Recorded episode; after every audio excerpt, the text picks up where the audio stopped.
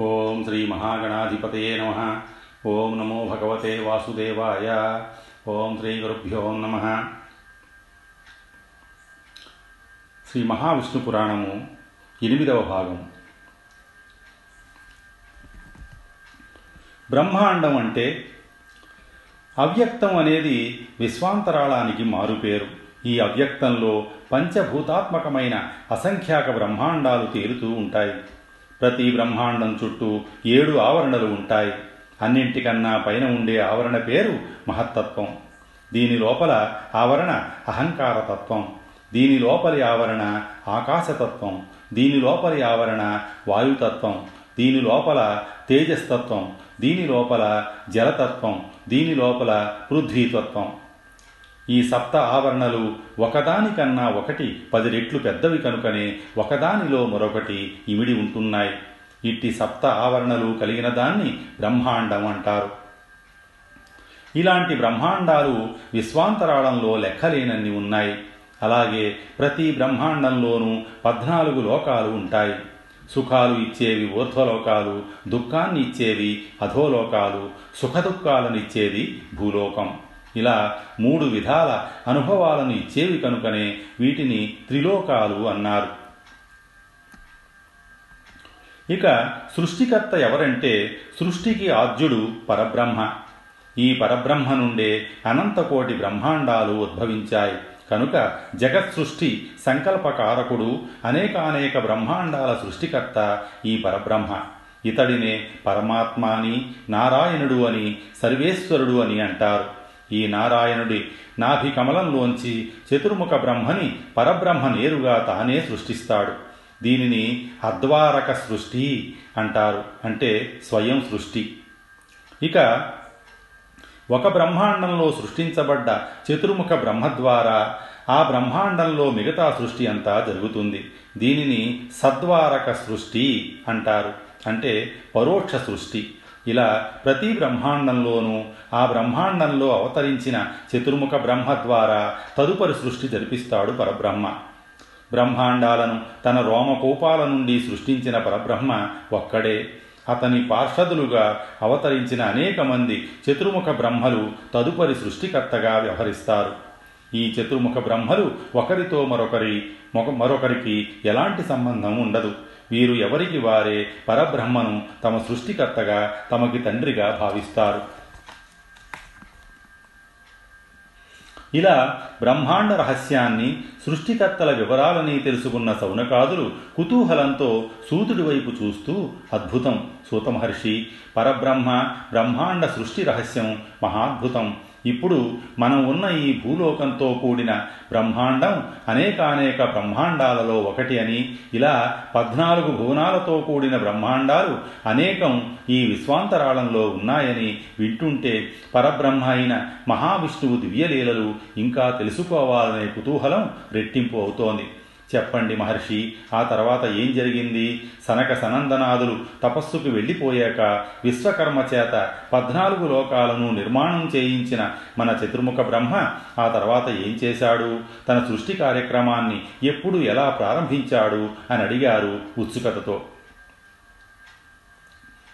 సూతుడు మందహాసం చేసి సనక సనందనాదులు తపస్సుకు వెళ్ళిపోయాక పద్నాలుగు లోకాలని నిర్మింపజేసిన చతుర్ముఖుడు తదుపరి కర్తవ్య విమూఢుడై దీర్ఘాలోచనలో నిమగ్నుడయ్యాడు కదా. అలా కొంతసేపు ఆలోచించిన తరువాత అతనికి మార్గాంతరం గోచరించింది. అదే తపస్సు. తాను అవతరించినప్పటి నుంచి తనకి దిశానిర్దేశం చేస్తున్న అష్టాక్షరీ మహామంత్ర జపం. అది ఒక్కటే తనకి ఇహపర తారకమని భావించాడు. మరుక్షణమే ఓం నమో నారాయణాయ మంత్రజపంలో మునిగిపోయాడు చతుర్ముఖుడు అంటూ తదుపరి గాథని వివరించసాగాడు.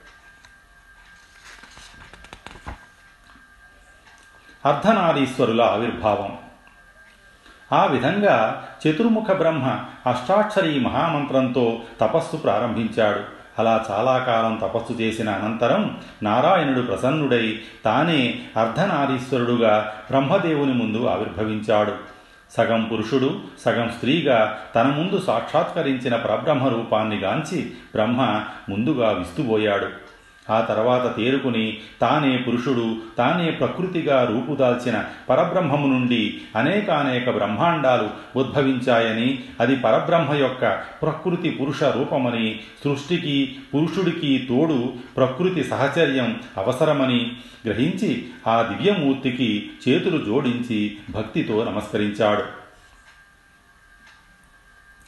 చతుర్ముఖ నీ మనోగతం నెరవేరాలంటే నీవు సంతాన ప్రదాయిని జీవసృష్టికి అధిదేవత అయిన సావిత్రిని ప్రసన్నం చేసుకోవాలి అని చెప్పాడు ఈశ్వరుడు.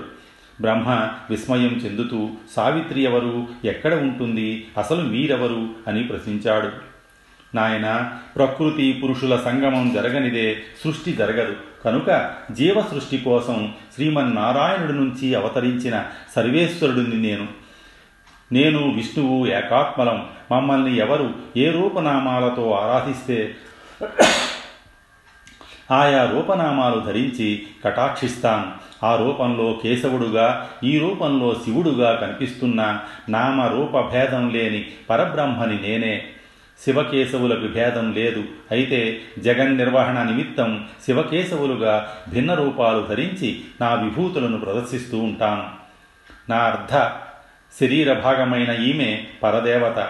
ఈ రూపం నాలోనే ఉంది నానించే ఉద్భవించింది. పరాశక్తిగా నా ఈ అర్ధనారీశ్వర రూపంలో సగభాగాన్ని ఆక్రమించిన ఈ ప్రకృతి విష్ణు రూపంలో వక్షస్థల లక్ష్మిగా వసిస్తుంది. ఈ శక్తి లేనిదే సృష్టి కార్యం జరగదు.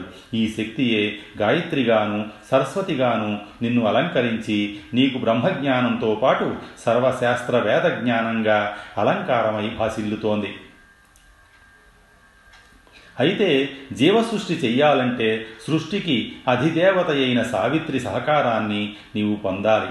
ఆ సావిత్రి ఇప్పుడు గోలోకంలో కృష్ణుడి సన్నిధానంలో ఉంది. అక్కడికి వెళ్ళు. సావిత్రిని ప్రసన్నురాలిని చేసుకో. తదుపరి అంతా నీకు అవగతం అవుతుంది అని చెప్పి ఆశీర్వదించి అంతర్ధానమయ్యాడు అర్ధనారీశ్వరుడు. ఎవరి సావిత్రి అనుకుంటూ ఆమె వివర వివరాలు తెలుసుకోవడానికి తనకి లభించిన భూత భవిష్య వర్తమాన విశేషాలను అవలోకనం చెయ్యగల దివ్య దృష్టిని వినియోగించాడు బ్రహ్మ. మరుక్షణం అతడి దృష్టి పథంలో ఆ విశేషం యావత్తూ దర్శనీయమైంది. గాయత్రి సావిత్రి సరస్వతి అవతరణం. జగన్నిర్మాణ సంకల్పంతో నిరాకారుడైన పరబ్రహ్మ కృష్ణుడుగా అవతరించాడు.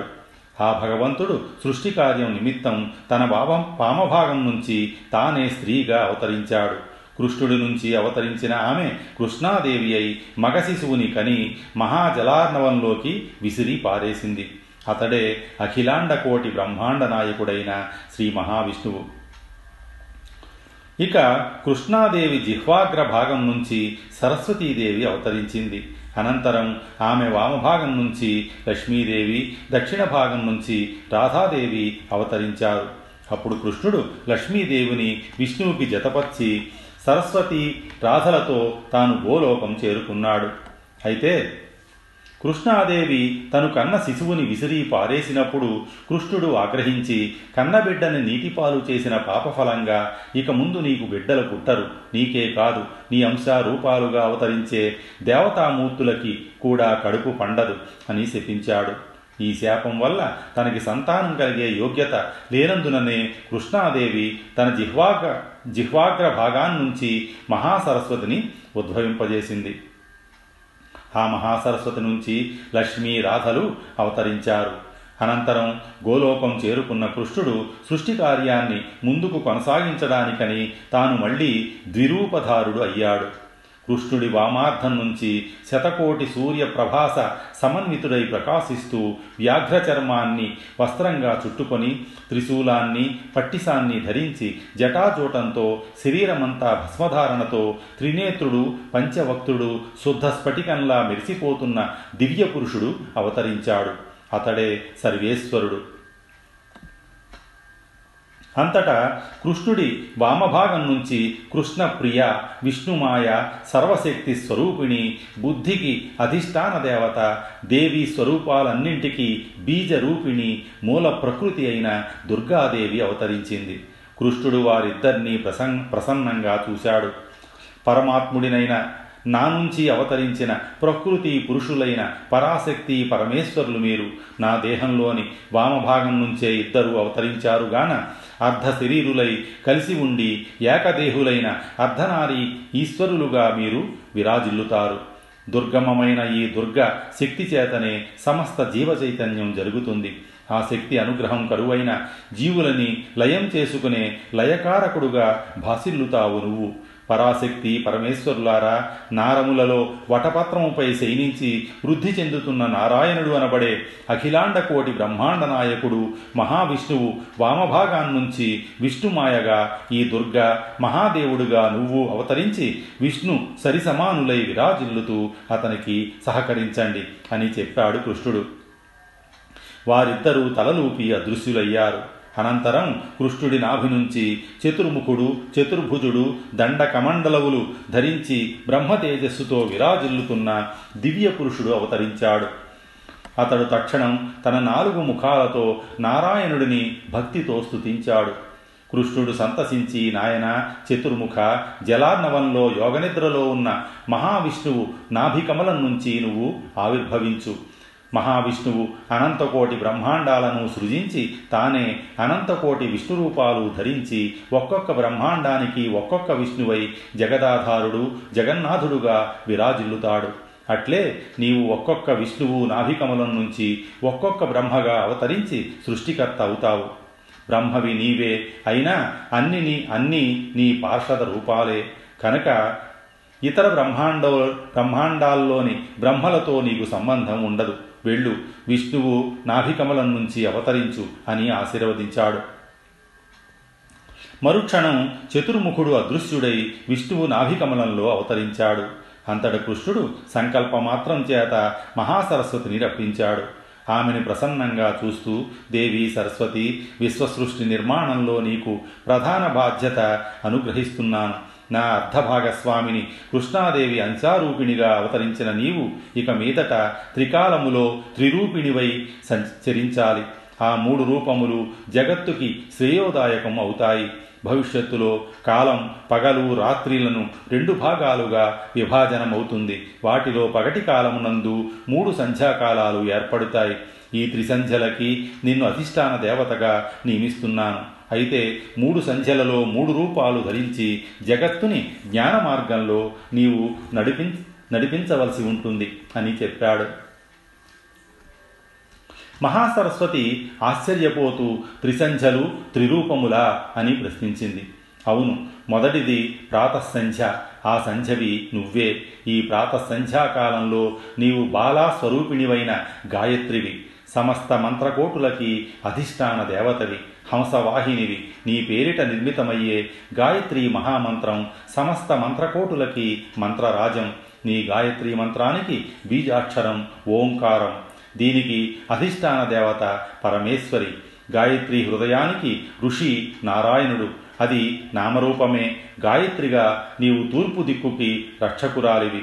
ఎవరు గాని త్రిసంధ్యలలో నియమనిష్టలతో గాయత్రి మహామంత్రాన్ని ఉపాసిస్తారో వారికి సమస్త మంత్రకోటులు వశమై ఉంటాయి.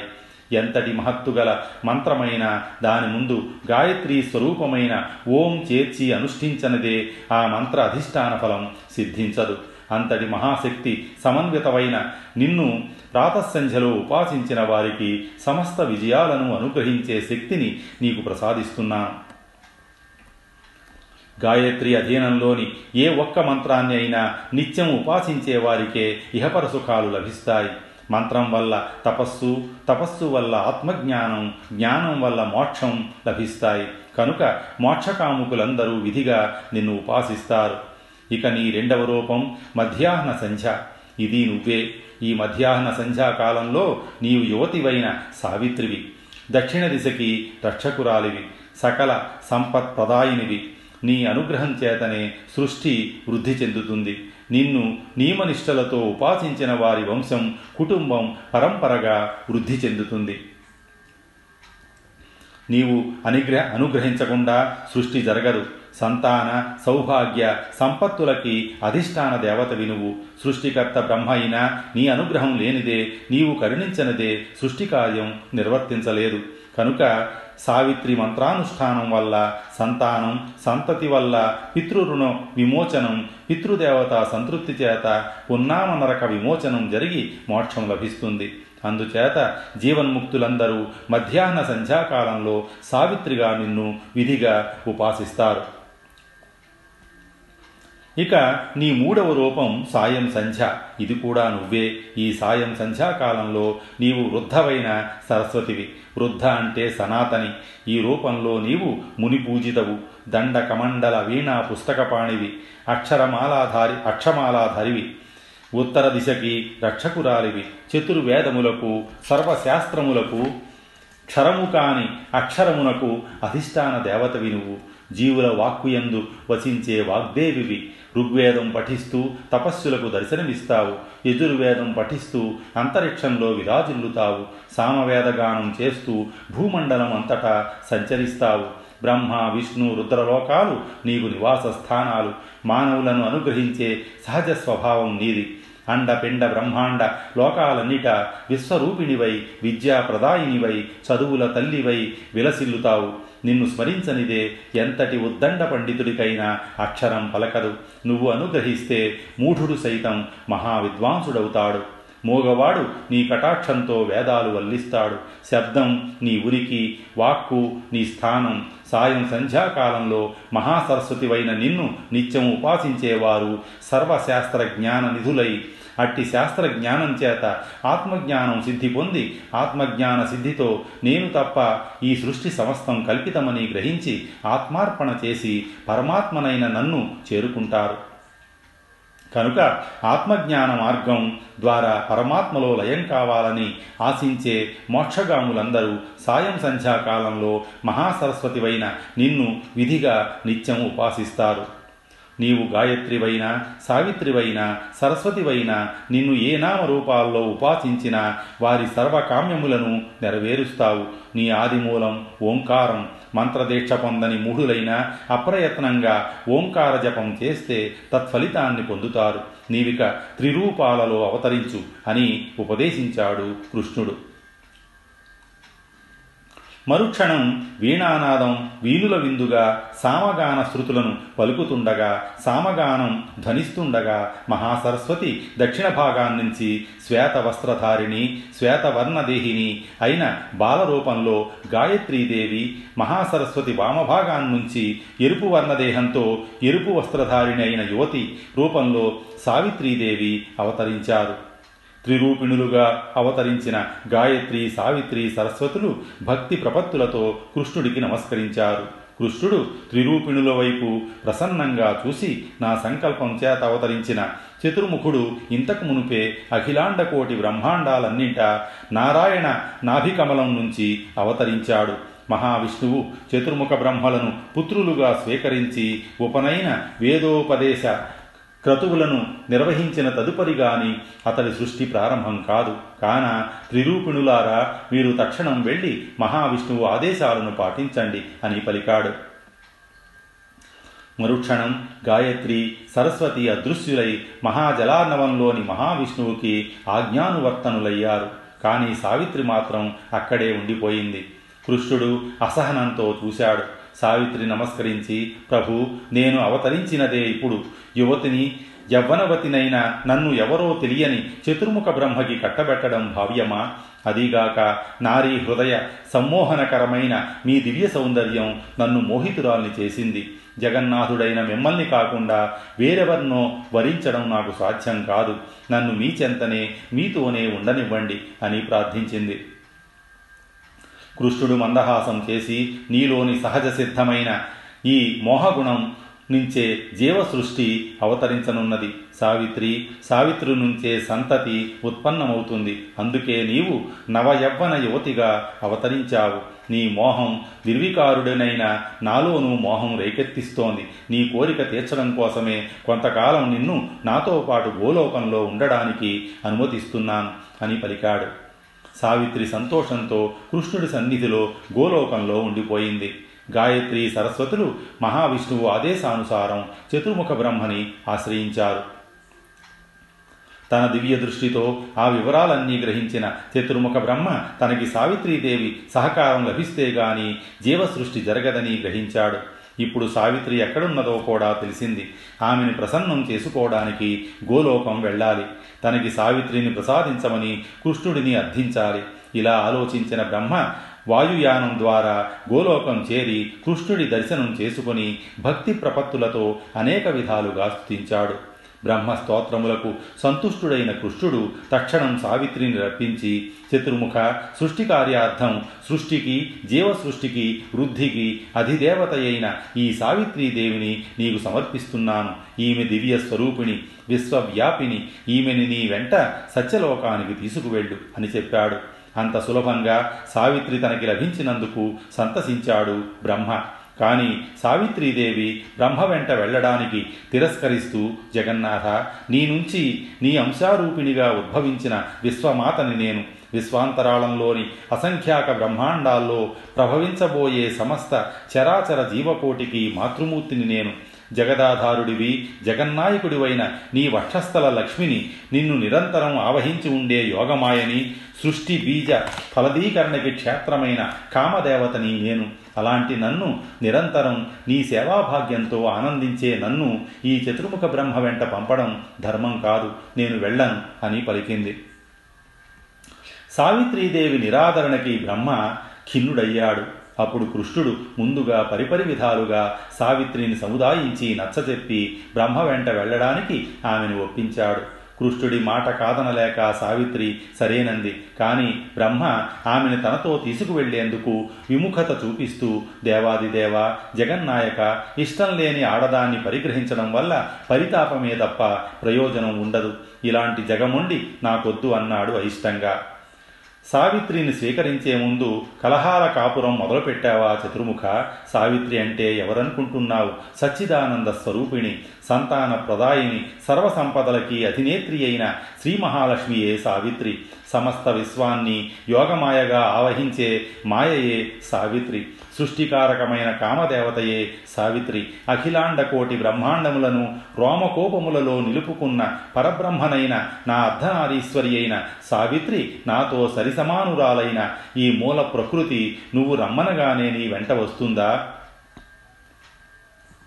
సావిత్రీతి చతుర్థ్యంతం వహ్నిజాయంతమేవ చ లక్ష్మీమాయా కామపూర్వం మంత్రమష్టాక్షరం విదు పరాశక్తి ఇచ్ఛారూపమైన సావిత్రీదేవి ప్రసన్నం కావాలంటే లక్ష్మీ బీజాక్షరమైన హ్రీం మాయా బీజాక్షరమైన క్లీం కామదేవత బీజాక్షరమైన ఓం అనే త్రి బీజాక్షరాలని సావిత్రి నామం ముందు చేర్చి హ్రీం క్లీం ఓం సావిత్రి అయి స్వాహ అనే అష్టాక్షర మహామంత్రాన్ని నిష్టగా జపించాలి. అప్పుడు సావిత్రీదేవి ప్రసన్నురాలవుతుంది. సంతోషంగా నిన్ను అనుసరిస్తుంది. సృష్టి కార్యంలో నీకు సహకరిస్తుంది. చతుర్ముఖ నీవు బాహ్యాంతర పరిశుద్ధుడివై ముందుగా నీ సంకల్ప సిద్ధి కోసం బాలరూపిణి అయిన గాయత్రి మహామంత్రాన్ని అనుష్ఠానం చెయ్యి. అనంతరం హ్రీం క్లీం ఓం సావిత్రి ఐ స్వాహ. అష్టాక్షరీ మహామంత్ర జపంతో సావిత్రీదేవిని ఉపాసించు. ఆమెకి ధూపదీప నైవేద్యాలు పట్టు వస్త్రాలు చందన తాంబూల నీరాజనాలు సమర్పించు. నీ ఈ ఉపచార పూజలకి సంతృప్తి చెంది ప్రసన్నురాలై సావిత్రి నిన్ను కటాక్షిస్తుంది. నీ వెంట వస్తుంది. నీకు నిరంతరం భాగస్వామి అయి నీ కర్తవ్య నిర్వహణకి సహకరిస్తుంది అని పలికాడు కృష్ణుడు. బ్రహ్మ బ్రహ్మానంద భరితుడై కృష్ణుడికి కృతజ్ఞతాపూర్వక వందనము ఆచరించి తక్షణం స్నానమాచరించి శుచి అయి విధి విధానపూర్వకంగా తన యజ్ఞోపవేత ధారణ సమయంలో తన తండ్రి విష్ణువు తనకి ఉపదేశించిన గాయత్రి మహామంత్రాన్ని మనోవాక్కాయ కర్మల ద్వారా అనుష్ఠించాడు. మంత్రకోటులకు అధిదేవత అయిన గాయత్రి సంతసించి ఇష్టదేవత అనుగ్రహ సిద్ధిరస్తు అని కటాక్షించింది. అంతటా బ్రహ్మ షోడశోపచార విధానంతో సావిత్రిని అర్చించి అనంతరం హ్రీం క్లీం ఓం సావిత్రి అయి స్వాహ అష్టాక్షర మహామంత్రాన్ని భక్తి శ్రద్ధలతో ఉపాసించాడు. అతడి భక్తి తత్పరతకి సంతుష్టురాలైన సావిత్రీదేవి ప్రసన్నురాలైంది. అప్పుడు చతుర్ముఖుడు సచ్చిదానంద రూపేత్వం మూల ప్రకృతి స్వరూపిణి హిరణ్యగర్భ రూపేత్వం ప్రసన్నాభవ సుందరీ సచ్చిదానంద స్వరూపిణి మూల ప్రకృతి మూర్తి హిరణ్య గర్భా స్వరూపిణి జగదైక సుందరి నిత్యానంద స్వరూపిణి దేవి సనాతని మూల సృష్టి క్షేత్ర స్వరూపిణి దేవి సావిత్రి ప్రసన్నురాలివై నన్ను అనుగ్రహించు. నన్ను అనుసరించి నాలో వసించి నా సృష్టి కార్య నిర్వహణకు నా భాగస్వామివై సహకరించు అని అర్థించాడు చతుర్ముఖ బ్రహ్మ. అతని స్తోత్రములకు సంతృప్తురాలైన సావిత్రీదేవి చిరుమందహాసంతో తథాస్తు అని పలికి ప్రసన్నవదనంతో తనంత తానుగా బ్రహ్మని వరించి అతని వెంట బ్రహ్మలోకానికి పయనమైంది. స్వస్తి శ్రీ ఉమామహేశ్వర బ్రహ్మార్పణమస్తు